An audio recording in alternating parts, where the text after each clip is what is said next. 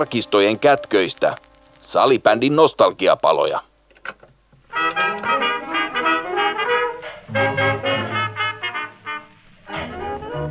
Salibändin museon nostalgiapalojen jaksossa 31 paketoimme erään ikonisen pelaajalegendan käsittämättömän tarunohtoisen tarinan. Nelinkertainen maailmanmestari, kymmenkertainen Suomen mestari, kaikkiaan 23 kautta Suomen ja Ruotsin pääsarjoissa, MM-kisojen All Stars-pelaaja, kauden salibändipelaaja, urheilutoiminnanjohtaja ruotsalaisseurassa, päävalmentaja hallitsevassa suomalaisseurassa. No sehän on tietenkin Juha Juhis Junnu Kivilehto. Tässä Kivilehdon tarinan ensimmäisessä osassa käydään hyvin seikkaperäisesti läpi hänen pelaajauransa Suomen ja Ruotsin pääsarjoissa. 23-vuotisen pelaajauransa aikana hän on ehtinyt edustaa peräti yhdeksää eri seuraa Suomessa ja Ruotsissa.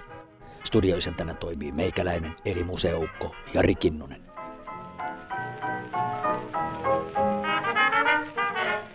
Tämä on Salibändimuseon nostalgiapaloja ja tänään palataan ja muistellaan salibändilegenda Juha Juhis Junnu Kivilehdon kanssa hänen uransa ja pitkää, pitkää tarinaa, pitkää polkua salibändin parissa.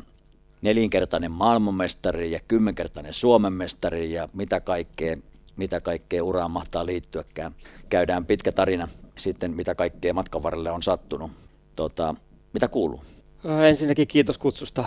Hyvää kuuluu, että tota, saanut nyt muutaman viikon hengähtää tässä tota, pelien jälkeen, niin alkaa tota, niin sanottu normaali arki taas, taas voittamaan. Että tota, kiva elää väliin sellaista niin kuin normaali arkeakin, että ei ole pelkkää niin kuin peliä ja treeniä ja menoa, että saa olla vähän, välillä vähän kotonakin.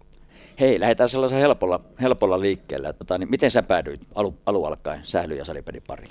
Äh, se oli tota, koulussa tota, tykättiin hirveästi pelaa sählyä, sählyä salibändiä ja sitten tota, näin siellä ilmoitustaululla oli että toi VFT järjestää niin kuin sellaista salipedikoulua siellä tota, Myyrmäessä ja sitten muutaman kaverin kanssa päätettiin, että lähdetään, lähdetään sinne, että tota, mennään katsoa, että mikä, mikä laji tämä salibändi oikein on niin kuin sillain enemmän kuin mitä oli sitten koulussa tutustunut. Sä käsittääkseni pelasit jalkapalloa kanssa ja monipuolisesti eri palloilla ja mitä kaikkea sun harrastusrepertuaariin silloin nuorena kuului? Joo, jalkapalloa pelasi niin kuin tosi pitkäänkin sillain, että se kulki tuossa oli bändin rinnalla, olinko lähemmäs 30, kun tota, en enää sitten jalkapalloa kesäsinkään pelannut, mutta tota, jalkapallo, käsipallo, taitaa olla yksi kausi jääkiekkoakin pelattuna, että siinä ne on aika pitkälti. Joo, tässä oikeastaan niin kuin junnuille semmoinen semmoinen hyvä ohje, että nuorena mahdollisimman monipuolisesti eri palloilajeja, niin se kehittää kyllä kehittää varmasti ja niin kuin tukee, olipa se laji sitten lopullinen lajivalinta mikä tahansa, niin varmasti tukee, tukee mitä monipuolisemmin on vaan. Juuri, juuri näin ja se, että niin kuin kannattaa kaikkea kokeilla ja se oma, oma laji löytyy sitten varmasti myöhemmälläkin jällä se, että ei se ole mistään pois, että jos sä harrastat enemmän ja monipuolisemmin, että se on niin kuin enemmänkin rikkaus kuin se olisi jostain pois. Nimenomaan. No sä pelasit käsittämättömän huikea pitkä ja menestyksekkään uran Suomessa ja Ruotsissa. Kerrotaan tuo sun kullanhohtoinen, harvinaislaatuisen pitkä ura. Pelasit kaikkiaan 18 kautta salibändiliigassa ja F-liigaa ja F-liigassa 6 kautta Ruotsin liigassa. Pelasit Suomessa kaiken kaikkiaan yli 400 liigan runkosarjaottelua teholla 79 plus 206 eli 285 paunaa ja 149 pudotuspeliä tehoilla 41 plus 50 eli 91 pistettä. Ennätykselliset 10 SM-kultaa saman verran kuin Mikael Järvellä. Onneksi olkoon komea saavutus. Kaksi SM-hopeita ja erityisen erityistä on, on se, että sä oot nuo SM-kullat saavuttanut neljässä eri joukkueessa, eli IFKssa, SSVssä tai Vikingeissa, SPVssä ja, ja nyt nämä viimeisimmät klassikissa. Suomen kapin mestaruuksia mä en osannut laskea. Muistatko itse, mahatko itse muistaa, kuinka paljon niitä on? Niitäkin on sitä on, sitä on kysytty. Mä en ole itsekään varma. Mä luulen, että niitä on kahdeksan. Joo. Mutta en, en ole varma. Sellainen niin kuin mielikuva mulla on, että niitä olisi kahdeksan. Joo, komea juttu. Palataan vähän tuohon sun kansainväliseen maajoukkueen uraan sitten vähän myöhemmin, mutta käydään tämä, tota, niin, liigahistoria liikahistoria läpi vähän niin kuin pala palalta, että mennään vuosi kerrallaan ja, ja tota, niin, joukkue kerrallaan, mitä kaikkea muistoja sulle mieleen tuleekaan. Jos tota palastellaan taas sun mittavaa liikahistoriaa, sä debytoit liikassa kaudella 1998-99 VFT-riveissä ja tuloksena oli noiden ton legendaarisen finaalisarjan jälkeen SM Hopeaa. Millaisia muistoja sulla on tuosta debyyttikaudelta? Ole hienoja muistoja tietysti se, että se oli niin kuin itselle jo sinänsä niin kuin kova juttu, että pääsi pääs ylipäätään liigaa pelaamaan ja vft Se, että se oli kumminkin se seura, mitä itse oli silloin nuorena, nuorena tota, seurannut ja ne omat esikuvat pelas siellä ja se oli niin kuin tosi kova juttu silloin niin kuin päästä ylipäätään siihen liigajoukkueeseen mukaan, että mä olin silloin jo edellisenä kautena saanut muutamat treenit käydä siellä niin kuin mukana treenaamassa ja vähän haistelemassa sitä tunnelmaa ja sitten kumminkin niin kuin 16-vuotiaana pääsin sitten sopimuspelaajana sinne liigan mukaan ja ihan, ihan hyvää roolia, roolia siitä sitten kumminkin saman tien, että tota, se oli kyllä niin kuin hieno ja opettavainen vuosi mitä, mitä siitä muistan. Ketä ne sun nuoruuden esikuvat oli sitten VFTssä? No kyllä siellä niin kuin ehkä kaksi, ketkä nousi, niin oli Huttusen Petri sekä Vänttisen Pasi oli niin kuin pelillisesti sellaisia pelaajia, ketä tuli itse paljon seurattua, että, että sillä niin kuin monta vuotta heidän, heidän pelaamistaan seurannut ja sillä hienoa, että molempien kanssa on päässyt sitten myös pelaamaan ja vielä samassa kentässäkin. Että tota, huikeita, niin kuin, huikeita pelimiehiä. On kyllä. Tota, muistatko kenen, kanssa, kenen pakkiparina sä pelasit, pelasit sen ensimmäisen kauden? Muistan kyllä, hän just pyörähti tässä. Toivoisen Toivoisen Timon kanssa vedettiin, vedettiin tota, ei koko kautta, mutta sitten niin kuin tosi pitkään loppukaudesta, että siinä yksi kokeneempi puolustaja silloin loukkaantui loukkaantui joulun jälkeen Hännisen Mikko ja tota, sitten sain, sain niin kuin hänen paikkansa neljästä pelaavasta puolustajasta, niin Toivosen Timon kanssa sitten vedettiin se loppukausi. Tindin kanssa oli hyvä pelata. Siinä oli hyvä, hyvä pelata, että Tindel oli itseluottamus silloin kunnossa, niin tota, oli, oli jo silloin tota, maailmanluokan äijä, niin siinä oli itse hyvä sitten tulla perässä. Palataan tuohon tota, niin VFT-pukukoppielämään vähän tuon, tuonnepana siitä tuon Toivosen Tinden kanssakin juteltiin, kun, kun hänen kanssaan nostalgiapaloja tehtiin, palataan siihen, mutta, mutta sitten tota, niin seuraavalla kaudella 1999-2000 tapahtuikin sitten merkittäviä fuusioita ja seurayhdistymisiä, eli VFTn pelaajarunko siirtyi IFK ja VFT luopui sarjapaikastaan ja tota, niin Vikingit ja SSB sulautui yhteen. IFK vei seurahistoria ensimmäisen salibändin Suomen mestaruuden neljännessä finaalissa, rankkarikisan jälkeen Helsingin jäähallissa. Huikeat, huikeat matsit oli nekin. Millaisia muistoja sulla on, sulla on tuosta IFK-kauden mestaruudesta? No se, että tota, silloin meillä oli tosi kova joukkue. Et se oli niin kuin, no en tiedä minkälaisella rahalla kasattu joukkue, mutta kyllä siellä aika, aika nimimiehiä oli silloin ja, ja tota, kova oli joukkue. Ja se, että silloin oli itsellä se peliaika enemmän kortilla kuin oli silloin edellisellä kaudella VFTssä, mikä nyt oli ihan niin kuin oletettuakin, että meillä oli siellä 6-7 maajoukkuetason puolustajaa jo siinä vaiheessa. Ja tota, sitten siinä ennen joulua niin toi Jan-Erik Vaara lähti tai lähetettiin sitten takas, takas Ruotsiin, niin sitten sain, sain periaatteessa sit niinku pelaavasta kokoonpanosta niinku vaki, vakituisen paikan ja rooli ei ollut yhtä iso kuin oli edellisellä kaudella VFTssä, mutta tota, oli kumminkin rooli, että pääsi pääs niinku pelaamaan ja, ja tota, ei siinä se, että hienojen pelaajien kanssa sai, sai tota, hienon päätöksen kaudelle, että sekä ei niinku mitenkään helpoin kausi ollut meille, että totta kai se, että kasataan kaksi joukkuetta, laitetaan yhteen ja ulkopuoleltakin tulee vielä kourallinen maajoukkue ja ei se niin kuin ikinä tapahdu sormiin napsauttamalla, että se peli lähtee toimimaan. Kyllä me huomattiin se itsekin alkukaudesta, mutta sitten niin kuin loppukaudesta niin me ei ollut kyllä sillä epäselvyyttä, että kuka, kuka on Suomen paras. Että tota, kova oli joukkue silloinkin. Oli teillä ihan mielettömän kova nippu, että tosiaan tuo VFD-runko ja sitten siellä oli J.P. Lehtosta ja Janne Tähkää ja niin edelleen. Ketosen Timo Ketosen maalissa ja, ja Vigrenin Samia ja sun muuta, niin oli kyllä, kyllä kova oli, joukkue. Oli, oli. Ja hienot, hienot finaalit. Itselle jäi oikeastaan päällimmäisenä se, että jäähalli finaalista kun mitalia jaettiin ja oli itse sitten mitalia jakamassa, niin katoin sitten, että se oli ihan helkkarin pitkä se jono, jono ketkä tuli kultamitalia pokkaamaan. Että en tiedä, miten se oli sovittu. Topi oli varmaan sopinut, siellä oli bussikuskista lähtien. Ja huomasin jossain vaiheessa, että, että ei näin mitalit tule mitenkään riittämään. Että toivottavasti nyt pelaajat ja, pelaajat ja valmentajat saa mitallin. Mutta tota, niin, kyllä ne jossain vaiheessa loppu, loppu, loppu kesken. Ja toivottavasti kaikki tota, niin, ne, joille mitalit oikeasti kuuluu, niin ovat mitallin saaneet. No eiköhän, eiköhän Topi ole siitä pitänyt huolta. Eiköhän.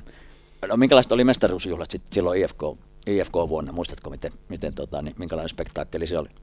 Äh, no hyvin vähän muista valitettavasti. Et ite, itellä ne tota, jäi yhteen iltaan silloin, että tota, ei ollut hirveästi kokemusta siitä juhlimisesta en, ennen sitä, sitä niin tota, silloin vedettiin täysin myös se juhliminen ja sitten maksettiin hintaa sitten tota, loppuaikaa, että itsellä ne jäi silloin yhteen iltaa, että sen, sen muistan, että tota, Helsingin elämässä vähän pyörähdettiin ja tota, mutta sen enempää en, en osaa sanoa, että mitä sitten on tapahtunut siellä, siellä tota, muiden osalta, että kuinka pitkä on mennyt, mutta kyllä mä voisin kuvitella, että, että jos osattiin pelaa, niin kyllä siellä oli niitä kavereita, ketkä sitten osasivat myös sitä mestaruutta juhliakin, että kyllä siellä on varmasti viikko, jos toinenkin osalla mennyt.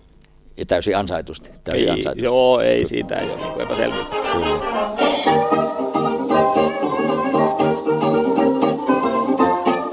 Seuraavaksi kaudeksi sitten, tota, niin seuraava kausi 2000-2001 IFK-paidassa oli, oli varsin kaksijakoinen. Ennen kauden alkua te voititte Czech Openin elokuussa ja tammikuussa oli huikea, huikea tota, niin ikimuistoinen suoritus sitten Eurooppa Cupissa Ruotsissa kun, tai Göteborgissa voititte Ruotsin mestari Haningenin Eurooppa ja Eurooppa Cupin mestaruuden lukemin 2-0. Kuitenkin kotimaassa liigassa jäitte runkosarjan siellä yhdeksän ja pudotuspeliä ulkopuolelle. Millaisia muistoja sulla on tuosta IFK seuraavasta kaudesta ja mikä, mikä tuosta sun mielestä teki IFK kaudesta tuollaisen merkillisen kaksijakossa? No, se on hyvä kysymys. En, en tiedä, koska meillä oli kumminkin, totta kai se joukkue muuttui muistaakseni tosi paljon silloin sen mestaruuden jälkeen, että oli niin kuin, varsinkin ulospäin liikennettä, oli, oli niin kuin, kovia nimiä lähti, lähti, mutta ei se joukkue kumminkaan niin huono, että me olisi runkosarjan jälkeen siellä yhdeksän pitänyt olla.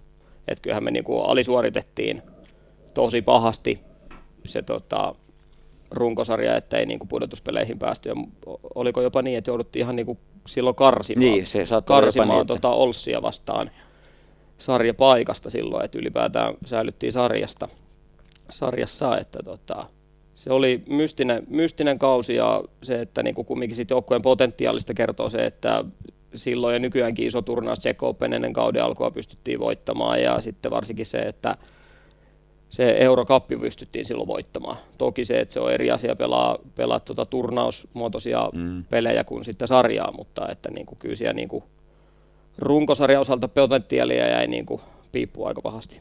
Joo, ja varmaan tuosta Eurooppa Cupin, Eurooppa Cupin finaalista, niin varmaan ruotsalaiset näkee vieläkin painajaisia, että se oli erinomainen taktiikka, mikä teillä oli, että oli. position oli varmaan ruotsalaisilla suurin osa, mutta tota, niin maalinteko peli ja maalit ratkaisi. Joo, silloin se oli enemmänkin maaliestopeli meidän, meidän osalta, että tota, tietyt tietty kenttä ei saanut meillä edes hyökätä pallon kanssa, että ne vaan piti palloa ja vastustaja ei silloin vielä osannut oikein karvata, niin tota, ei sillä heidän ykköskenttä saanut palloa oikeastaan koko pelissä ollenkaan. Että tota, sillä taktisesti oli meidän valmennukselta hienoa, hienoa tota, oivaltamista silloin ja onnistuttiin ja muutama maali tekee ja Pyykö Jani oli maalissa silloin loistava, pelasi nollapelin, niin tuota, ikimuistoinen muistoinen finaali tota, Skandinaaviumin jäähallissa silloin Göteborgissa. Joo, ja tota, mitä on niitä videoklippejäkin sieltä, sieltä nähnyt, Mahu vie, Huhtimo Markus vie palloa maalin tai ilmaveivillä ja ruotsalaiset vähän turhautuu, että kyllä, joo. päästä maalia tekemään. Mutta... Kyllä, joo, kyllä se oli ruotsalaisille kova paikka silloin, että pystyttiin niin kuin heidän omalla maaperällään heidät voittamaan, että olivat kumminkin silloin hallinneet Haaningen Ruotsin sarjaa silloin pari-kolme edellistä kautta voittaneet mestaruuden siellä ja oli puolet maajoukkueen miehiä siellä heidän joukkueestaan, niin se oli kyllä oli kova paikka heille. Joo, ja se oli ikimuistoinen ja, ja sensaatiomainen suoritus siinä mielessä, että se oli miesten ensimmäinen Euroopan voitto, mitä Suomi, Suomi on voittanut. Naisissa toki, toki klassikki ja taisi olla eräkin aiemmin voittaa, mutta miesten ensimmäinen Euroopan voitti. Joo, kyllä. Tuossa Annelin Topilta kyselin sitä pokalia ja, ja myös Ritari Jokelta, mutta sitä pokalia ei löydy mistään, että mielellään sen, sen tota, niin tuonne museoon olisin vienyt, mutta jos sulla on jotain tietoa, missä pokali mahtaa olla, niin, niin tota, museo mielellään vastaanottaa sen. Joo, nyt on pakko sanoa, että ei ole sen Helsinki illan jälkeen ei ole kyllä hajua, että missä, missä on pokaali. Se on jossain hyvässä tallessa. Se on jossain tallessa. Joo. No, sä panostit salibändiin, salibändiin tosissasi jo tietenkin tuolloin, opiskelit 2000-luvun alussa kauppiaiden kauppaopilaitoksessa Helsingissä. Miten tota, niin silloin aikanaan parikymmentä vuotta sitten, niin kuinka tuo pelaaminen ja opiskelu yhdistäminen onnistui? Kyllä se onnistui hyvin. Se, että toki mä en ole ikinä ollut mikään niin kuin hirveän hyvä, hyvä opiskelija se, että mulla on niin kuin, olen priorisoinut tuon urheilun aina niin kuin tota, opiskelu edelle.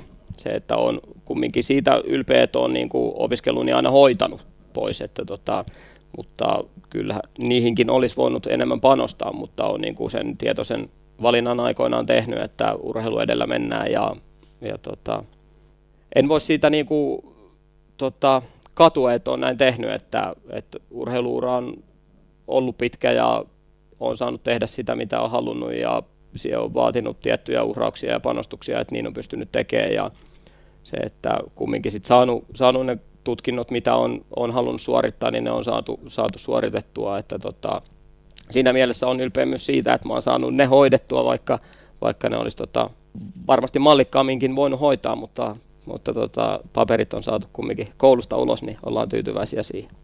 Joo, ja tuossa salibändi ominaispiirteinä, ominaispiirteinä kun tämä on kuitenkin parhaimmillaankin hyvin harvalle am, niin kuin ammattilaislaji, puoliammattilainen, ammattilainen varmaan niin kuin teikäläinenkin, niin tota, kuitenkin salibändi mahdollistaa se opiskelu ja, ja, ja sillä tavalla tota, niin opiskeluun kannattaa panostaa. Et ehkä siinä nuorisolle ja, ja tuleville salibändin legendoille niin, niin ohjetta, että myös, myös tota, niin opiskelu on tärkeä hoitaa siinä pelaamisen uralla, että sen pela, pela, pelaajauran jälkeen sitten ei tipu ihan tyhjän päälle. Ehdottomasti ja se, että mä en ole niin kuin missään mielessä hyvä esimerkki siinä, että miten niitä asioita kannattaa hoitaa, että jos mietitään vaikka tota, äh, otetaan vaikka te, Tiitun Tero, mm. mietitään minkälaisen uran hän on tehnyt ja minkälaiset opiskelut hän on hoitanut siinä samalla että kaksi yliopistotutkintoa, niin ei, ei se niin kuin pelaaminen ja opiskelu, niin ne ei mitenkään sulle pois toisiaan. Se, että nykypäivänä sä pystyt niin hyvin kumminkin rytmittää ja määrää itse se, että missä tahdissa sä niitä asioita opiskelet sun muuta, että ehdottomasti hoita, hoitakaa nuoret ne tota, koulut kunnolla, että ei tämä niin kumminkaan,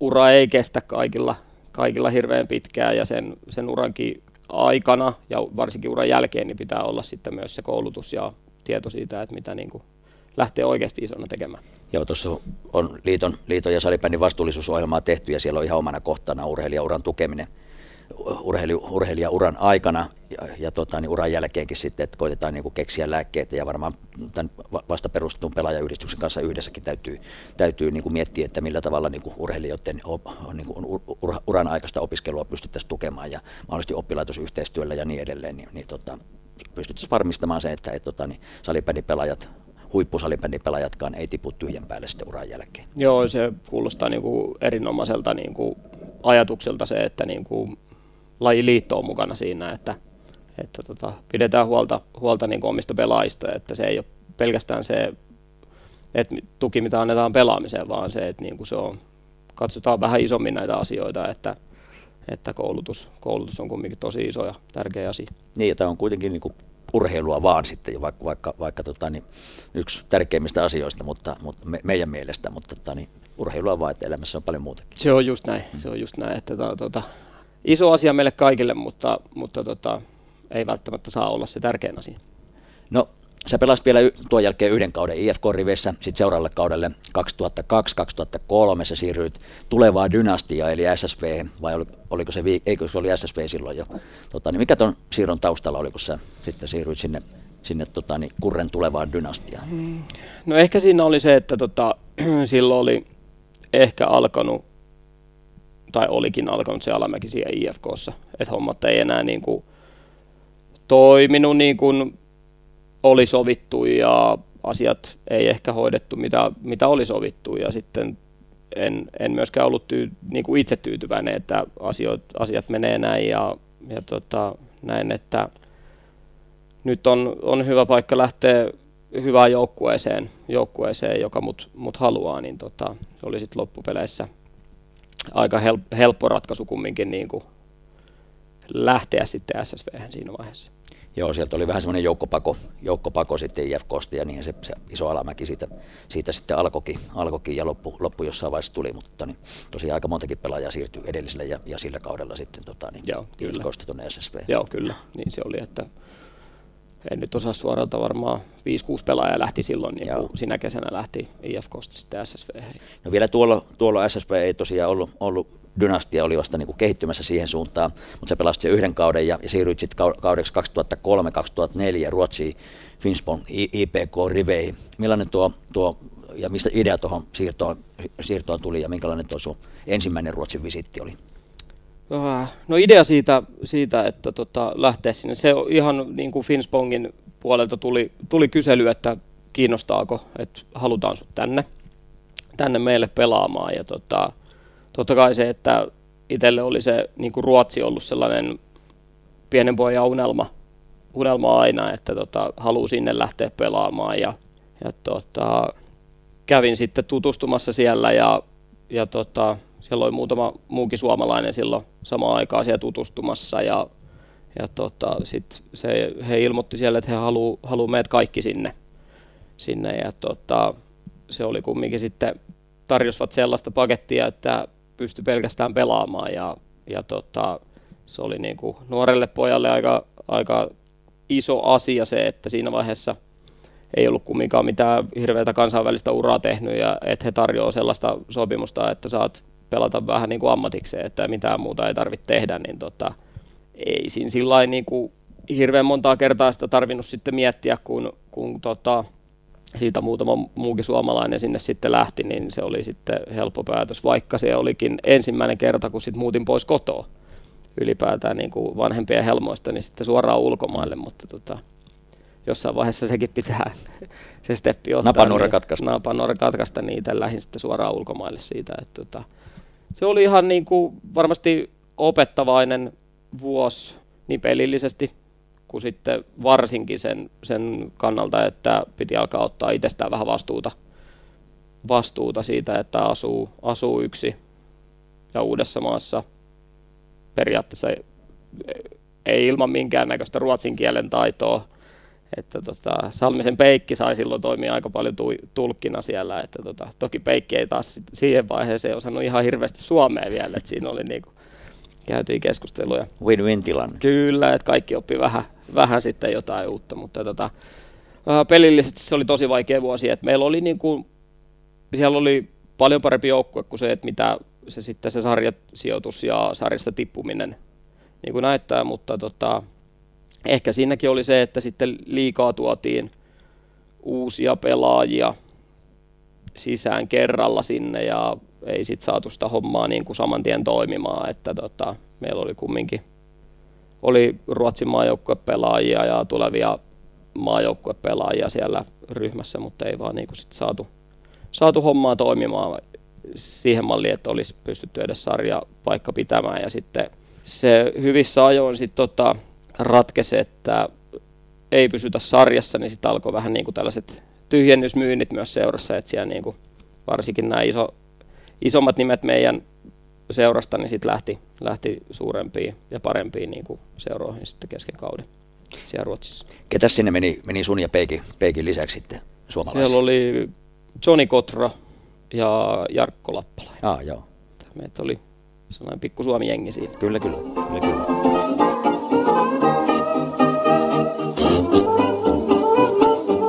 Sitten kaudelle, kaudelle 2004-2005 palasit Suomeen ja SSV-riveihin, jotka olikin sitten taruhohtoista dynastiaa, dynastian vuosia. Viiden vuoden mitaliputki, josta neljä oli kultasta ja yksi hopeeta. Mikä sun mielestä tuosta Kurren manageroimasta ja aamuvalmentamasta SSPstä teki dynastia ja kestomenestyjä silloin 2000-luvun alkupuolella?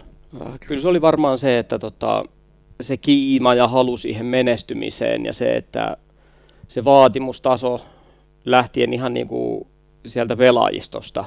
Sitten oli aamu, aamupäävalmentaja, mikä on tosi vaativa, eikä se niin kuin helpotu yhtään, kun se tullaan sitten kurreen siihen vaatimustasoon, että millä tasolla pitää niin kuin joka päivä, päivä suorittaa ja miten asiat pitää tehdä, niin kyllä mä niin kuin väitän, että se on se suurin syy, miksi silloin SSV on pärjännyt ja nämä kaikki muutkin dynastiat, että mihin se perustuu. Että kyllä se niin kuin lähtee sieltä pelaajistosta valmennukseen ja siitä seurajohtoon, että kaikki on samalla linjalla, kaikki osaa vaatia oikeita asioita ja tota, ei niin kuin tingitä oikeastaan mistään.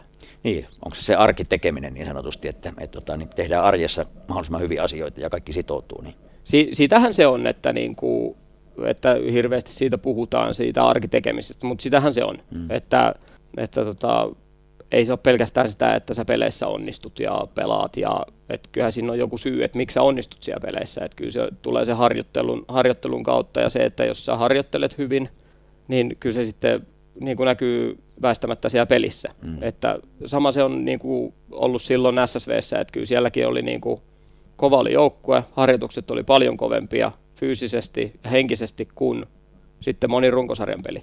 Ja samahan se on meillä ollut nyt niin kuin klassikissakin tässä monta, monta mm. vuotta. Että ei se ole niin kuin sattumaa, että ne joukkueet pärjää. Ei, se on varmaan, varmaan just noin, ja yhtäläisyydet löytyy näiden dynastioiden välillä, niin kuin totesit. Minkä merkityksen sä näet niin kuin taustoilla ja sillä seura, seurajohdolla, ja varmaan siinäkin löytyy yhtäläisyyksiä, että, että SSB oli kurren, kurren aikana niin kuin hyvin, hyvin, hyvin hoidettu monelta osin, oli, oli, niin kuin pelaajat sai keskittyä pelaamiseen, ja, ja nyt sitten Basson, Basson tota, niin, kipparoima, kipparoima klassikki, niin, niin varmaan sama juttu, että taustat on niin kuin kunnossa. On ehdottomasti, että eihän se niin kuin, homma voi toimia, että jos se niin kuin, falskaa, falskaa jostain se homma, ja pelaajat joutuu miettimään, että jotain asioita ei taustalla hoideta ja joudut miettimään niin kuin sellaisia asioita, mitkä sulle ei kuulu ja ne antaa sitten sulle tekosyytä siihen, että sun ei myöskään tarvitse omaa hommaa hoitaa niin hyvin, jos ei joku toinen ole hoitanut omaa hommansa. Niin se, että sellaiset asiat kun saadaan pois, pois niin kuin mielestä, niin sitten se, että kellä ei ole mitään tekosyytä voit keskittyä vaan siihen, että sä teet sen oma hommas niin hyvin kuin sä pystyt, niin, niin tota, kyllä se sitten niinku kantaa pitkässä juoksussa hedelmä.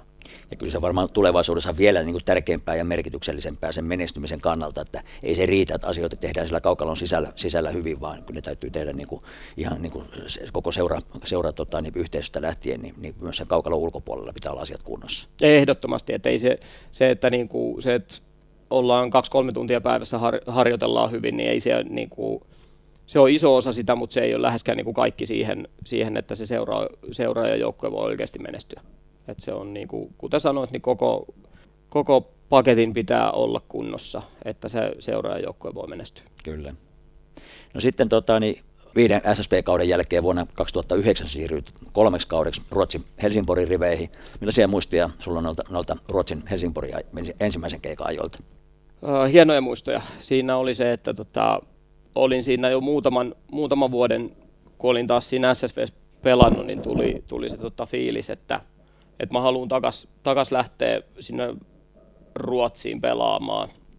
Että se on kumminkin se niin kuin unelma, että missä mä haluan, haluan vielä niin kuin pelaa. Ja se ensimmäinen visitti oli vähän sellainen ranskalainen nopea visitti, että käytiin ja katsottiin, että mitä se homma on. Ja nuori pojan kloppi ei ollut valmis pelaajana eikä ihmisenä siellä, siellä niin kuin silloin pärjäämään. Ja sitten alkoi alko olemaan vähän niin kuin kokemusta pelaajana ja ikäkin ja ihmisenäkin on vähän kypsempi kuin silloin parikymppisenä, niin tota, halusin lähteä katsoa uudestaan, että mikä, mikä homma se siellä on. Ja, ja tota, sitten siinä oli muutama seura, kenen kanssa neuvotteli ja sitten se, että niin kuin, miksi lähi Helsingborgiin, niin he pystyivät niin tarjoamaan sen kokonaispaketin sellaiseksi itseni ja sen aikaisen avopuolisoni kannalta, että meidän kannatti sinne lähteä, että se oli niin kuin niin kuin tota, se kokonaispaketti sitten, mikä niin kuin ratkaisi, että minkä takia Helsingborgiin lähettiin. Ja en ole kyllä niin kuin päivääkään katunut sitä, että, että sinne lähettiin, vaikka siellä ei niin kuin pelillisesti pärjättykään niin hyvin kuin olisi halunnut. Että tota, se on hieno paikka, hienoja ihmisiä ja tehdään intohimoisesti töitä sen eteen, että siellä joku päivä pärjätään, mutta tota, se on, kuten huomataan, niin se on pitkä prosessi se, että se pärjääminen tulee, tulee että ei se ole niin kuin SSVssä tai klassikissakaan vuoden tai kahden homma, että kyllä se on enemmänkin 20 vuoden, mm. vuoden se tota, työ, mitä, mitä tehdään, ja siellä tehdään edelleen hyvää työtä, ja varmasti joku päivä sielläkin sitten pelataan siellä finaalissa ja voitetaan se finaali, että tota, harmi, että se ei tullut omana aikana. Joo, ja varmaan, varmaan tota, niin Helsingin-Pori teit niin kuin lähtemättömän vaikutuksen, koska palasit sitten vielä, vielä palataan siihen kohta, kohta mutta tätä, oli, tuo oli vasta ensimmäinen visit sinne suuntaan. No sitten tuli Jytky, Jytkykaudelle 2012-2013 palasit Suomeen ja, ja suuntana olikin kaikkien tai lähes kaikkien yllätykseksi Lovisan Tour, salibändilehden 3 kautta 2012, Jussi Ojala juttu, salibändi syksyn siirtopommi, kymmenen totuutta Juha Kivilehdosta. Sen jutun mukaan yksi vetovoimatekijä Lovisa oli sun, sun tota, niin, pikkuveli Tommi, joka pelasi samassa joukkueessa ja haaveena oli pelata, pelata tota, niin, pikkuproidin kanssa samassa joukkueessa. Tämä lienee pitää, pitää paikkansa ja minkälaisia koukeroita ja, ja tota, niin, muistoja sulle tuohon Lovisan, siirtymiseen Lovisaan ja sitten Lovisa kaudesta? Joo, että en, en varmaankaan Lovisa olisi lähtenyt, jos ei, jos ei Tommi siellä sinne olisi aikaisemmin jo tota, keväällä ja kesällä sitä sopim- omaa sopimustaan tehnyt ja tuskin hekään olisi niin kuin muuhun ottanut, ottanut yhteyttä, jos, jos ei sitten Tommin kautta oli, olisi sitten tullut, tullut se tota, niin kuin ensimmäinen kontakti, kontakti, että kannattaa kysellä, että on vielä ilman sopimusta, että siinä oli niin kuin toisen nimeltä mainitsemattoman helsinkiläisen joukkojen kanssa neuvoteltu koko kevät ja alkukesääkin, mutta ei, ei löydetty yhteisymmärrystä. Ja sitten tota, Lovisasta oltiin, oltiin yhteydessä ja ensi oli vähän, että et niin ja näin. Ja sitten, että, että, tota, että haluan asua Helsingissä ja bla bla bla. Ja sitten, että tota, en, en sinne lähde muuttamaan. Ja sitten sanoin, että ei ole, ei ole niin mikään ongelma, että voit matkustaa, että meillä on autollinen kavereita, ketkä kumminkin kulkee Helsingistä sinne Lovisaan. Ja että no okei, okay, että se muuttaa jo silloin niin kuin aika paljon sitä tilannetta, että voidaan niin kuin lähteä keskustelemaan, keskustelemaan sitä asiaa en, enemmän. Ja tota, sitten aika nopeasti tota, löydettiin niin sanotusti yhteisymmärrys siinä, että, tota, että, että mä lähden sitten seuraavaksi vuodeksi Lovisaan, että siellä oli kumminkin tuttu valmentaja Junnu, Junnu vuosilta Ray Backman ja muutama pelaaja, Peik Salminen oli siellä, kenen kanssa oli pelannut jo Finspongissa ja, ja tota, SSVssä silloin, silloin ennen sitä ja Niirasen Jonia ja tällaisia, niin tota, sit se oli, että miksi, miksi sen lähtisi kokeilemaan ja varsinkin se, että sit saa Tommin kanssa pelaa, pelaa vuoden tota, ainakin samassa joukkueessa. Joo, ja tuossa samassa lehtijutussa just Ray Buckman ihmettelee, ihmettelee tai, tai, vähän kertoo sitä omia fiiliksiä, että hän ei uskonut, että tämä, nämä Isokala heidän haaviuu, että hän ei hirveästi vaivannut ajatuksia sille ennen kuin sitten seurajohto ilmoitti, että, että nyt se siirto onkin totta. Joo, kyllä yllätti. mä muistan vielä Buckmanin, Buckmanin tota, lähetti silloin tekstiviestin, kun olivat käyneet sitä läpi, että seurasta oltiin, oltiin yhteydessä, niin Reiska lähetti vaan viesti, että tota, et ihan kiva, että suhu oltiin yhteydessä, mutta en mä edelleenkään usko, että sä oot tänne tulossa. Että, tota, että, että, tota, mutta ihan hyvä, että edes yrittävät. Kyllä, kyllä. Ja loppu, loppu olikin sitten onnistunut. No, Lovisa kauden jälkeen vuorossa oli Seinäjoki ja, ja Peliveljet, jossa vietit sitten kaksi kautta ja tuloksena noista jälkimmäiset kaudet oli SM-kultaa. Millaisia muistoja sulla on tuolta Pohjanmaan lakaukselta? mm, hienoja vuosia oli siellä, että tota, silloin kun tein sen päätöksen, että vuosi, vuosi tuolla tota, riittää, riittää Lovisessa, niin sit siinä mietin, että lähdenkö, lähdenkö suoraan siitä sitten takaisin ulkomaille. Että se oli niinku vaihtoehtona lähteä suoraan takaisin siitä tuonne tota, Helsingborgiin. Et heidän kanssaan silloin neuvottelin ja neuvottelin myös lähdöstä tuonne Sveitsiin, mutta itselle se Sveitsi ei ole oikeastaan ikinä ollut sit lähelläkään se siirto, vaikka monesti, monesti sieltä on oltu yhteydessä, että itse, itse koen, että se ei sarina ole sellainen, niin kuin, mikä mua kehittäisi ja haastaisi niin paljon, mitä, mitä tota, itse tykkään, että se sarjan, sarjan tasollisesti pitää olla. Niin tota, sitten siinä Koposen Tommin kanssa alettiin neuvottaa. Itse asiassa ensimmäinen kontakti tuli Kohosen Mikolta silloin. Soitteli ja kyseli että kiinnostusta ja sanoi, että miksei, että se on hallitseva Suomen mestari ja jos he haluaa haluu mun kanssa jutella, niin mä oon ehdottomasti kiinnostunut juttelemaan. Ja, ja tota, silloin selvisi, että Väänäsen Tatu on lähdössä pois sieltä ja he etsii niin kuin tatun, tatun tilalle sitten uutta, uutta pelaajaa. Ja, ja tota, siinä joku sen viikon asiaa sitten pyörittelin ja sitten päätin, että miksi, miksi mä en lähtisi sinne. Että siellä on niin kuin hyvä juttu menossa, menossa ja varmasti niin kuin tiedettiin, miten urheilullinen joukkue se silloin oli, oli tota SPV ja se, että ei välttämättä niin kuin itsellekään huonoa, huonoa tee se, että joutuu sellaiseen kouluun ja rumpuun, mikä, mikä siellä silloin niin kuin oli. Ja tota, sitten sit lähdettiin tota lakeuksille. Olit se reissu, reissupelaaja vai asut siellä? Mä asuin ne kaksi Joo. vuotta ihan, ihan tota Seinäjoella. Joo, Helsingissä olisi vähän tullut tur, turhan pitkä si- Siinä oli vähän, olisi, se olisi ollut vähän, vähän haastavaa, että ei se ollut niinku ikinä edes vaihtoehto, että mä olisin silloin Helsinkiin jäänyt, että se oli niin, niin pitkä, pitkä sitten matka. Että. Joo, Jyväskylästähän siellä on reissu, reissupelaajia ollut, ollut Joo, aikaa. mun että... mielestä toi Kososen Eero taisi kyllä käydä Helsingistä silloin. Ai jaa. Siellä, mutta itse en kokenut sitä silloin vaihtoehdoksi. Se oli silloin niin muutto Seinäjoelle. Ja... Joo. Miten sä viihdyit? Viihdyit Viihdyin tosi pohja, hyvin. Viihdyin tosi, tosi hyvin, että on niin kuin, ihmisillä on ehkä heistä vähän väärä kuva, että mm. on niin kuin oikeasti, oikeasti tota, lämmin sydämisiä ja ottaa niin kuin helsinkiläisetkin tosi hyvin vastaan. Että se oli niin kuin, se joukkue henki ja se joukkue oli kyllä niin kuin tosi fantastinen, mitä meillä oli ne kaksi vuotta siellä. Joo, kyllä se on, se on erityislaatuinen joukkue kyllä tuo peli. On, on. Tuomion kanssa, Tuomion kanssa muisteltiin, muisteltiin niin kuin SPV-dynastia tuossa jossain jaksossa, niin, niin tota, kyllä hieno joukkue ja hieno mies, mies kokoinen. Hien, hienoja persoonia niin kuin kaikin puoliseen, että laidasta laitaa niin tota, löytyi, jos jonkunlaista säheltäjää ja miestä. Mutta tota. Kyllä. Joo, ja sitten siellä on se aate, aate, uskonnollinen aatekin mukana ja se kohesio, mikä kyllä. on, on sitten, tota, niin, niin se, se, on, se on hieno kyllä ollut seurata sivusta Joo, kyllä. No sitten tota, niin, kaudeksi 2015-2016 sä suuntasit jälleen Ruotsiin ja Helsinki-Poriin, jossa sä viihdyit kaksi, kaksi kautta, tai oliko näin puolitoista kautta, jos ihan tarkkoja. Kaksi ja puoli. Joo, kaksi ja puoli, joo. Kaksi puoli.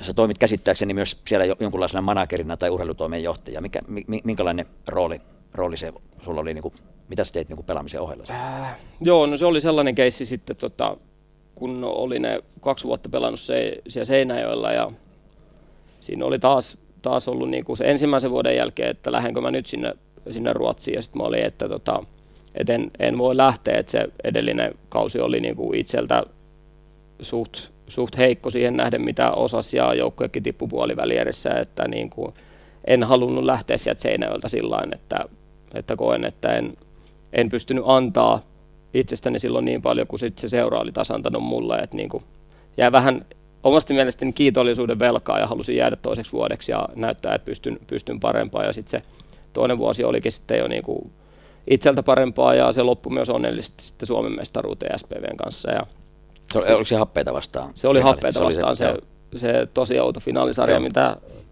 tota, kolme peliä voitettiin ja yhteensä niitä taidettiin puolitoista minuuttia johtaa niitä Joo. kolmea peliä. Et se oli niin kuin, tosi outo, outo sarja, mutta tota, hien, hienosti päättyi sekin. Ja, ja tota, niin sitten tosiaan Helsingborista oltiin yhteyksissä siinä ja että tuunko, tuunko sinne pelaamaan ja sitten siinä kevään, kevään kynnyksillä sitten sieltä vähän niin kuin muuttui se, että se tota, tarjouksen sisältö, että, että, tota, että joku päivä täältä tiedetään, että sen aikainen urheilutoimenjohtaja Kent Jörans oli ilmoittanut, että hän ei tässä niinku, että hän on vuoden kaksi.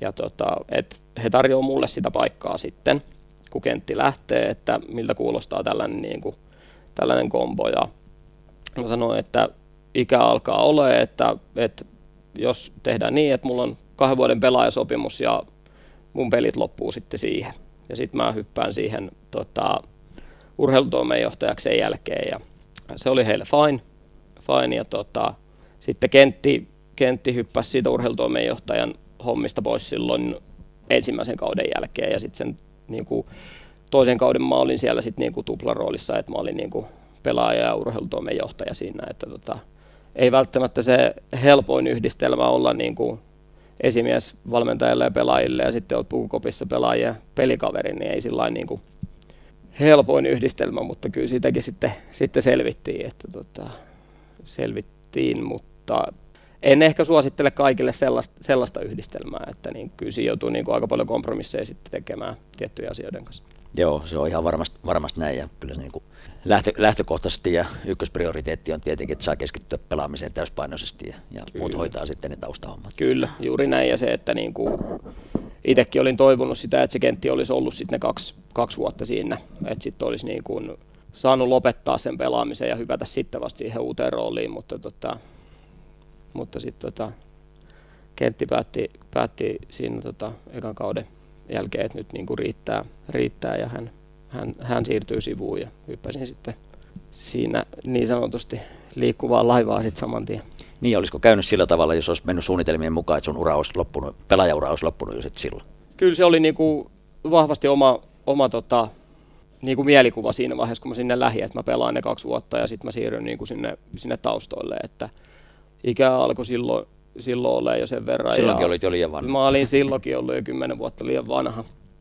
Niin tota, että käyn, käyn kaksi vuotta pelaamassa Ruotsissa ja sitten sit lopetan, lopetan pelaamisen ja siirryn taustoille, mutta tota, toisin kävi. Joo, se on Suomen ja meidän kaikkien salibändi intohimoisesti suhtautuvien niin onni, että, että ura vielä jatkuu. Joo. No ura jatkuu sitten, sitten tota, niin 2017 sä palasit Suomeen ja suunta oli Tampereen, Tampereen ja Klassikki, jossa pelasit vielä viisi kautta ja tuloksena oli neljä mestaruutta. Tuona yhtenä kautena 2019 2020 ja korona katkaisi kauden eikä mestaruuksia ratkaistu hyvin todennäköisesti tai mahdollisesti tai kenties näin spekuloiden, jälkispekuloiden, niin olisi saattaneet voittaa mestaruuden silloinkin, että sulla olisi 11 mestaruutta nyt, mutta tota, niin korona, korona päätti toisin. Viimeisin mestaruus on tosiaan tältä kaudelta ja ilmoitit lopettavasta on pelaajaura tähän kauteen. Millaisia muistoja sulla on noista, noista, mestar, noista klassikin kausilta ja mestaruuksista klassikissa? Mm, no hienoja totta kai. Ja se, että, niin kuin, se, että silloin kun tein sen päätöksen, että tuun, tuun tota, Ruotsista takaisin Suomeen, niin itselle ei oikeastaan muita vaihtoehtoja en edes ajatellut, kuin että menisin klassikkiin. Se, että niin kuin, mitä nähnyt ja kuullut, miten, niin miten klassikissa niin kuin toimitaan, niin itselle oli täysin selkeä, että mä sinne haluan ja silloin tein itse sen aloitteen siitä, että klassikkiin, klassikkiin niin kuin kesken kauden pää, pääsisin ja, ja tota, on ylpeä ja etuoikeutettu siitä, että he niin kuin otti sen riskin silloin, että periaatteessa valmiiseen joukkueeseen otti mut niin kuin ylimääräisenä kesken kauden sinne, sinne mukaan. Heillä ei välttämättä niin kuin pelillisesti tuloksen kannalta siinä vaiheessa olisi niin kuin siihen ollut tarvetta edes, mutta tota, ehkä he näki ja koki, että he saa sitten vielä jonkun lisäarvon siitä, että mä tuun, tuun sinne tota, heitä vahvistamaan. Ja, ja tässä kun nyt, nyt on kerrattu näitä, näitä sun, sun joukkueita ja missä olet pelannut, niin siinä on aika erityyppisiä, erityyppisiä seuroja. Että varmaan niin kuin todella rikastuttava kokemus on ollut nähdä niin kuin monelta kantilta ja ne, niin kuin harvalla on, on noin monipuolista kokemusta erilaisista seuroista, on Ruotsista ja Suomesta ja on SPVstä, Klassikista, Lovisan Tuurista ja, ja, ja SSVstä ja HIFKistä ja niin edelleen, VFTstä, niin, niin tota, aika mieletön. Joo, kyllä tuossa on niin kuin sillain ollut onnekas, että mua on haluttu moneen paikkaan ja on, on uskaltanut sit lähteä ja kokeilla erilaisia paikkoja. Et totta kai se on niin kuin hieno ja kunnioitettava se, että jos sä pelaat esimerkiksi yhdessä joukkoissa koko sun uran, se on niin kuin fantastista, fantastista ja ehkä se olisi se niin kuin unelmatilanne, että sellainen olisi, mutta sitten täytyy muistaa, että sitten jää myös niin kuin aika paljon asioita kokematta ja näkemättä, jos et sä ikinä uskalla tai halua lähteä pois. Et se on vähän niin kuin, no miten se nyt osaa sanoa sen, että jos, jos et sä näe mitä muualla on, niin se, että sit sä joko opit arvostaa sitä, mitä sulla on ollut siellä omassa seurassa, että, että tota, kuinka hyvin siellä oikeasti oli asiat, tai sitten sä näet, että okei, että muualla tehdäänkin paremmin töitä. Mm. Niin se, että niin kuin, kyllä se niin kuin ainakin omaa niin kuin, niin kuin näkökenttää tälle, tälle lajille niin avartanut aika paljon, että on, on niin, kuin niin monipuolinen otanta siitä, että miten tässä laissa voi, voi niin kuin toimia, toimia seuratasolla ja miten tätä peliä voi pelata ja miten voi harjoitella, että se niin kuin kulttuuri joka joukkueessa on kumminkin erilainen ja niin kuin siinä mielessä on, on oikeutettu siinäkin, että on niin kuin nä, päässyt näkemään niin paljon asioita muistan, kun näin ensimmäisen kerran sinut kentällä, kentällä silloin ihan ura, ura alkuaikana ja ihmettelin, en, en tietenkään tuntenut enkä tunnistanut, ihmettelin vain jollekin siinä vieressä olevalle, olevalle tota, niin kaverille, että toi, toi, kuka, kuka toi numero, numero, mikä se numero kasiko se oli silloin, vai mikä numero sillä mahtoi olla silloin, mutta joka tapauksessa sinusta, sinusta puhui, että toihin pelaa kuin Toivosen Timo, että kuka, kuka, kuka noin hyvää. Niin en muista kuka sinne vieressä oli, mutta sanoi mulle, että Jari nyt se on ihan, ihan perille, että se on Kivilehdon, Kivilehdon Juha, että se on tuleva, tuleva tähtipelaaja. Joo ja näin sinne kävi.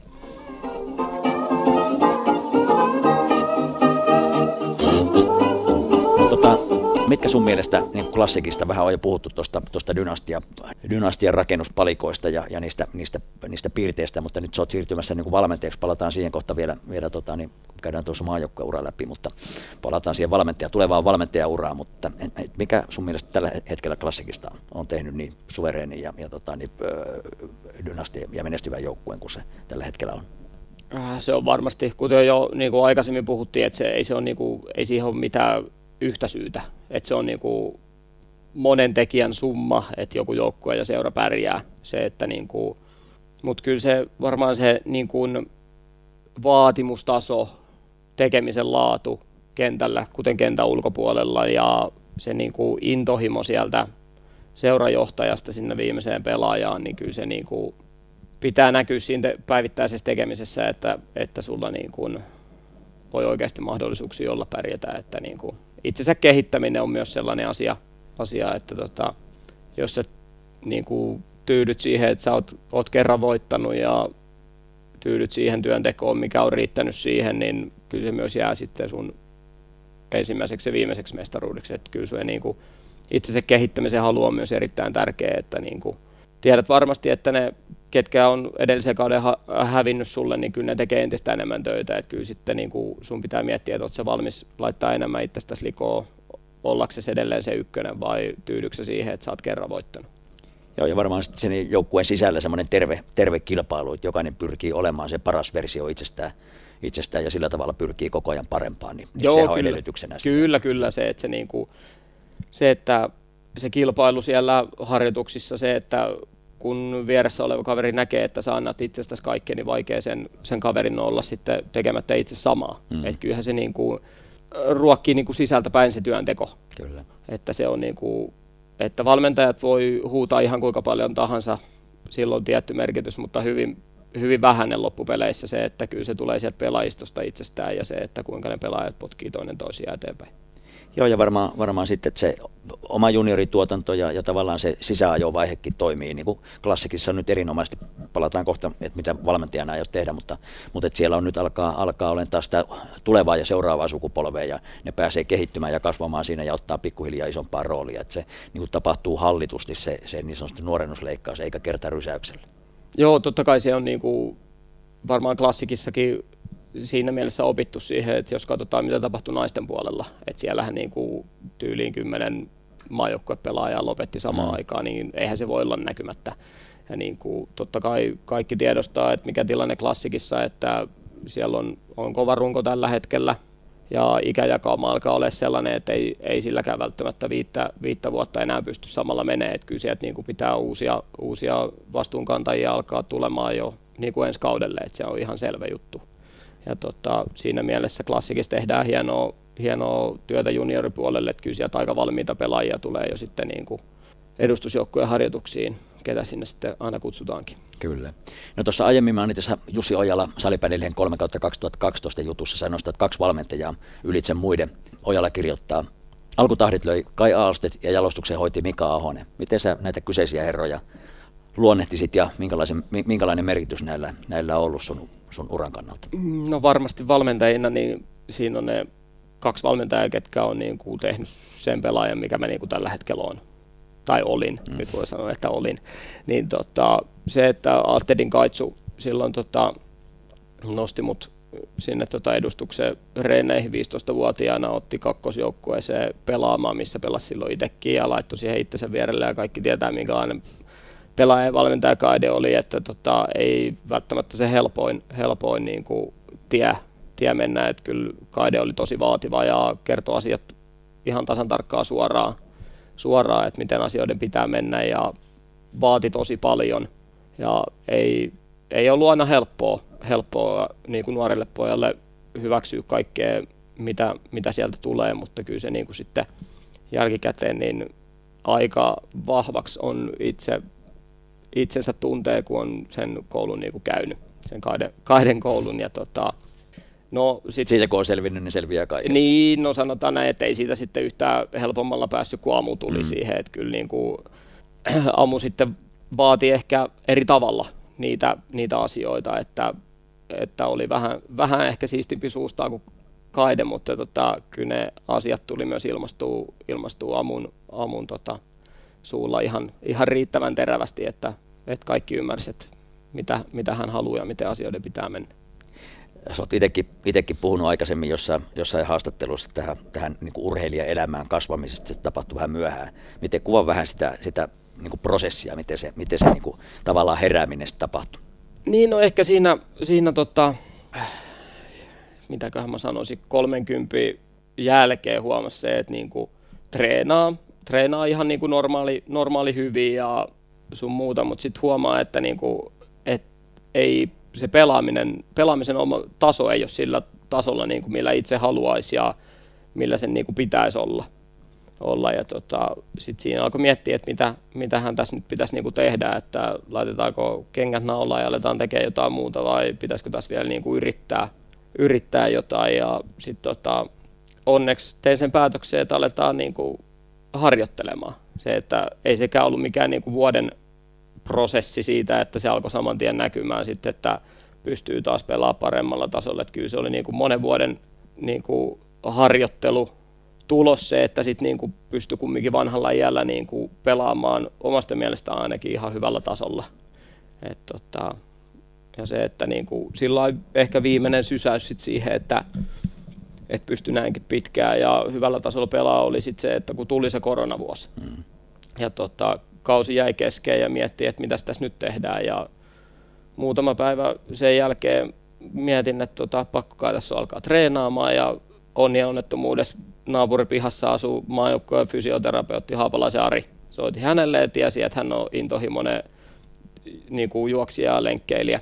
Soitin, että jos tarvit lenkkiseuraa, niin tota, laita, laita viestiä, niin siitä alkoi sitten yhteiset aamu, aamulenkit ja laitettiin mies kuntoon, että kyllä on iso, ison kiitoksia Arille siitä velkaa, että sitten loppupeleissä se meni niin, että Ari juoksee mun kanssa niitä tota, mun, mun harjoituksia siinä mun mukana, että, tota, että iso kiitos hänelle siitä, että niin kuin, mihin kuntoon sitten saatiin mies näinä viimeisinä vuosina.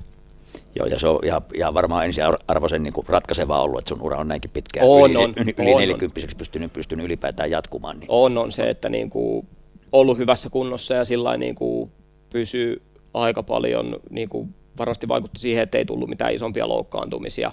Sitten varsinkaan niin kuin uran loppu, loppuvuosina siihen, milloin niitä varmasti niin kuin herkemmin olisi voinut tulla.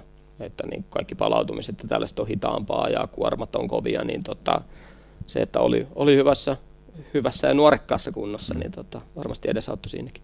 Jostain lehtijutusta on pongannut, että, että nuorena olit roskaruuva, roskaruuva ystävä. Miten, tota, niin, miten pois opettelu niistä nuoruuden, nuoruuden tavoista ja tottumuksista, niin, niin miten se on onnistunut?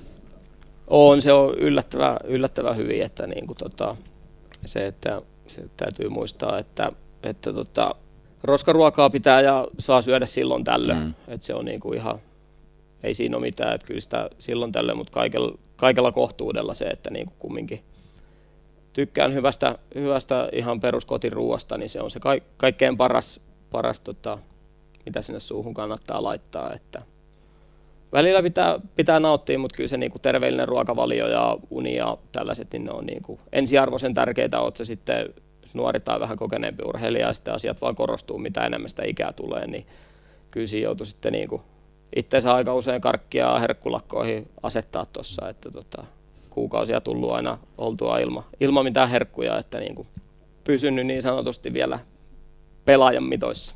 Joo, ja kyllä me niin kuin, on, on ymmärtänyt, että meidän tuolla valmennuspuolella niin kuin, ihan merkittävänä osana maajoukkuetieteen näille nuorille pelaajille on nimenomaan tämä, tämä kokonaisvaltainen urheilijaksi kasvaminen, että siinä on uuden merkitys ja, ja terveellinen ravinto ja niin edelleen, että, että nuori, nuori ja tuleva, tulevaisuuden sukupolvi, niin ne jo niin kuin pienestä pitäen, kun ne käy, käy tota, niin junnuputkeen, junnuputkeen ja maajoukkueputkeen, niin, niin, niin my, myös tällaisiin asioihin perehdytään ja ne on niin kuin, niin kuin hyvin perillä näistä Joo, asioista. ja se on tosi hyvä, että sillä niin kuin aina voi jossitella että mitä se olisi tapahtunutkin, jos mä olisin hiffannut ne asiat silloin, kun mä olin 20-vuotias. Että miten, miten hyvä olisi voinut olla, mutta se on ihan niin kuin turhaa, että mm. tuskin olisi ollut yhtään sen parempi pelaaja. Mutta se, että en mä ainakaan huonompi olisi ollut.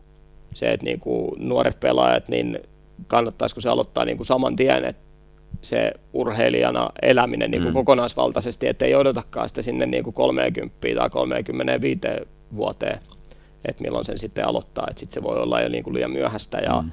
se, että sä saat varmasti siitä omalta uraltasi niin kuin paljon enemmän, kun sä oot oikeasti laittanut itsesi peliin. Kyllä, kyllä. No, edelleen tuossa jutussa, salipädelleen jutussa todetaan näin, että itseluottamus kasvoi ja kehittyy, kun sä kävit läpi tuon VFT-mankeli. Millainen tuo VFT-mankeli mankeli oli silloin nuoruudessa? Mitä se käytännössä oli?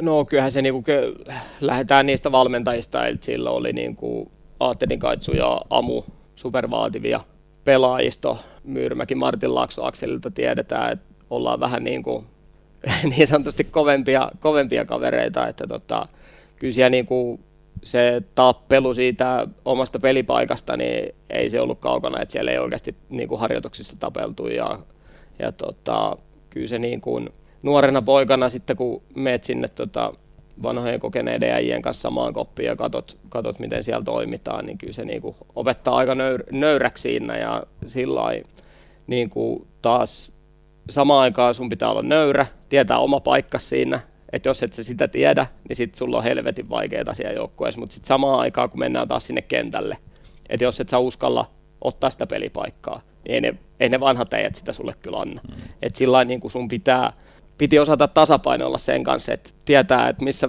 vähän nöyristellä niitä, mutta sitten sun pitää taas siellä kentällä näyttää niille, että sä oot ottamassa niiden pelipaikkaa. Joo, ja oliko näin, Tinde muisteli, että, että siellä oli, niin kuin junnut oli eri pukukopissa kuin sitten, sitten konkarit. Oli joo, mm. että se, että oli kastijako, kastijako. Oli, se oli tehty ihan suoraan selväksi, että sinne kokeneempia koppia ei ole mitään asiaa. Joo, ja tuossa samassa jutussa taidat todeta, että, että silloin, silloin tota, niin siinä ympäristössä ruukipileetkin oli, oli oikeasti niin ruukipileitä, eihän sellaisia varmaan enää, enää kukaan kehtaa tai saa edes järjestää. Mitä, ei, mitä ja varmaan oli. oli istuttaisiin tuolla oikeudessa aika moni sen jälkeen.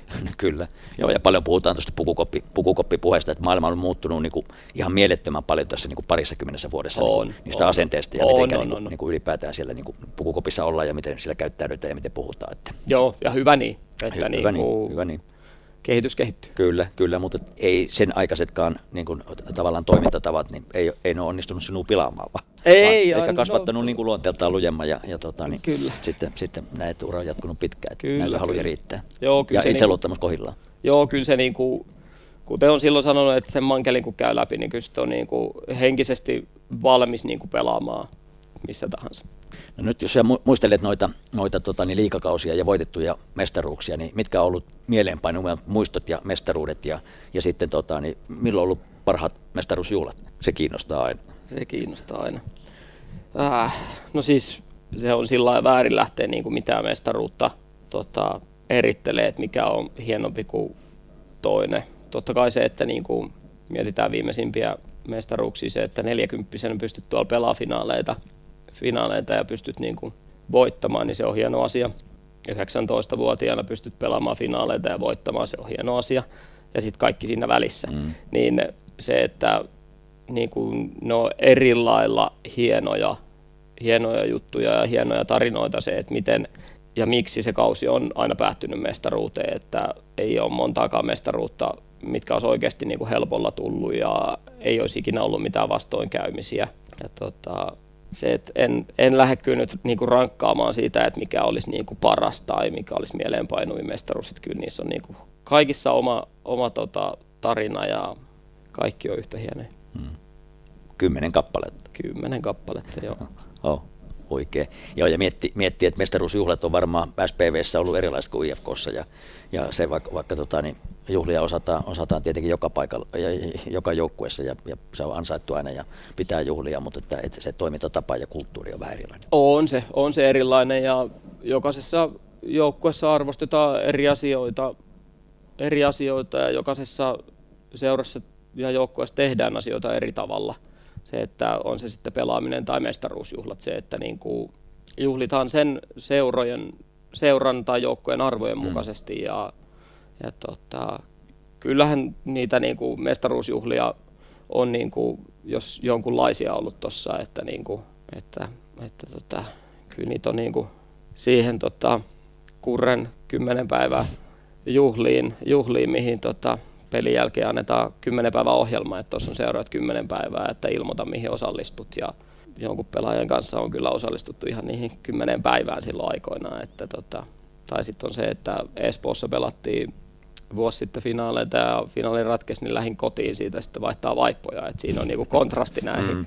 miten nämä tota, mestaruusjuhlat on niinku itsellä mennyt. Että, että kyllä niitäkin on monen, monenlaista ja monenlaista on tarinaa, tarinaa niistäkin juhlista. Joo, ja 40 ei varmaan jaksa, jaksa ihan niin juhlia. Ei jaksa, ei jaksa, mm. että enemmän se menee siihen, niin kuin, jos miettii tätä, tätäkin mestaruusjuhlaa, niin se ensimmäinen ilta on vaan sitä, että katselet, kun muut nauttii ja mietit vaan, että koska tästä kehtaa itse lähteä nukkumaan. Että katsotaan sitten toi huominen, että jos sitten jaksa sitä juhlia vähän paremmin. Että tota, Niin voisiko näille rienaajille sanoa, jotka on puhunut, että, että, että se on liian vanha, vanha pelaamaan, niin, niin että se ei pidä paikkaansa, mutta, mutta se on liian vanha juhlimaan enää niin kuin pitkän kaavan mukaan. Niin, no sanotaan näin, että jos, jos niin kuin levänneenä siihen juhlimishommaan, niin kyllä mä vielä, vielä varmaan siinäkin pärjää, mutta niin pelin jälkeen ei enää pysty, kyllä, pysty ihan heti kaikki ottaa irti. No sulla on perspektiiviä nyt, nyt voisi sanoa, että Ruotsistakin aika monelta vuodelta ja, ja, ja, ja Suomesta, Suomesta, niin mit, mitkä sun mielestä on niin kuin merkittävimmät eroavaisuudet Suomen ja Ruotsin, pelillä, niin Suomen ja Ruotsin välillä, jos miettii niin kuin pelaamista, peliä ja, ja, ja valmentamista ja sitä, sitä koko niin kuin, niin kuin salibändikulttuuria? No se, että niin kuin on niissä eroavaisuuksia, mutta on niissä hirveästi nykypäivänä samaakin, että silloin kun itse pelasin ensimmäisen kerran lähin silloin 2009, niin kyllä se niin kuin pelaaminen oli paljon fyysisempää Ruotsissa, mutta, mutta tota, sitten taas vauhti ja liikkuminen oli paljon niin kuin Suomessa edellä niin kuin omaan silmään, silmään. Ja tota, että kyllä se niin kuin, mun mielestä vuosi vuodelta se menee siihen, niin kuin, että aletaan pelaa vähän niin kuin samannäköistä peliä, peliä siellä tota, Suomessa ja Ruotsissa, että kyllä niin kuin, eroavaisuuksia on, mutta kyllä se niin kuin, varsinkin kärkijoukkueiden osalta, niin se alkaa olla jo aika samantyyppistä se pelaaminen. Että totta kai niin kuin, onhan meilläkin eroja, miten joukkueet pelaa mm. meidän sarja sisällä, että totta kai sielläkin on niin kuin eroja, eroja sitten, että tota, miten, miten pelataan, mutta kyllä se niin kuin, pääpiirteet alkaa olla jo niin kuin huippu, huippu- ja kärkijoukkueiden osalta aika samanlaista. Olisiko siinä käynyt, käynyt jopa niin, niin päin, että, että ruotsalaiset, vaikka, vaikka Ruotsi on salibändi emämaa, niin olisiko siinä käynyt niin, että ruotsalaiset on joutunut vähän niin plagioimaan tai kopioimaan suomalaisten, suomalaisten tyyliä. Et silloin aikanaan ne pelasivat sillä oma, oma, omalla tyylillä ja ne voitti aina, Suomella ei ollut mitään jakoja, kunnes sitten tota, niin 95 vähän tota, niin hyvällä, hyvällä tuurilla ja, ja, ja tota, niin, ei nyt voi sanoa, että säkällä tai tuurilla, mutta kuitenkin yllättäen voitettiin se Euroopan mestaruus ja, sitten mm. puhumattakaan sitten tota, ne 2008-2010 ja näitä, näitä viime vuosien maailmanmestaruuksia. että et, tavallaan se ruotsalaisen pelikulttuuri, joka silloin 90-luvulla oli, oli ja mit, mitä ne on koittanut jalostaa, niin, niin sillä ei sitten enää pärjännytkään. Niin, niin. On, on varmasti se, että totta kai silloin alkuun ja miksei vieläkin niin kuin Suomi joutuu katsoo, että mitä siellä Ruotsissa tehdään ja on otettu oppia sieltä. Mutta kyllä mä väitän, että nykypäivänä siellä Ruotsissa seurataan ei läheskään samalla lailla, mitä suomalaiset Ruotsia, mutta kyllä ruotsalaisetkin seuraa, että mitä Suomessa tapahtuu mm. ja varsinkin, että miten Suomen maajoukkue pelaa ja otetaan sitä oppia sieltä.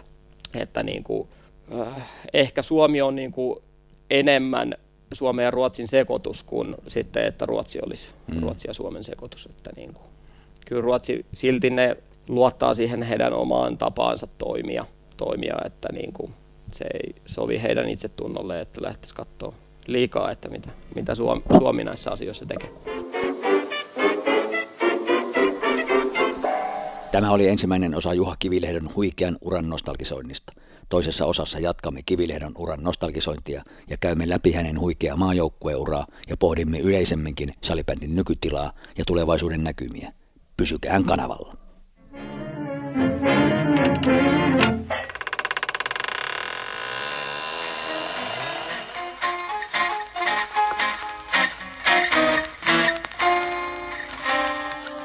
Arkistojen kätköistä. Salibändin nostalgiapaloja.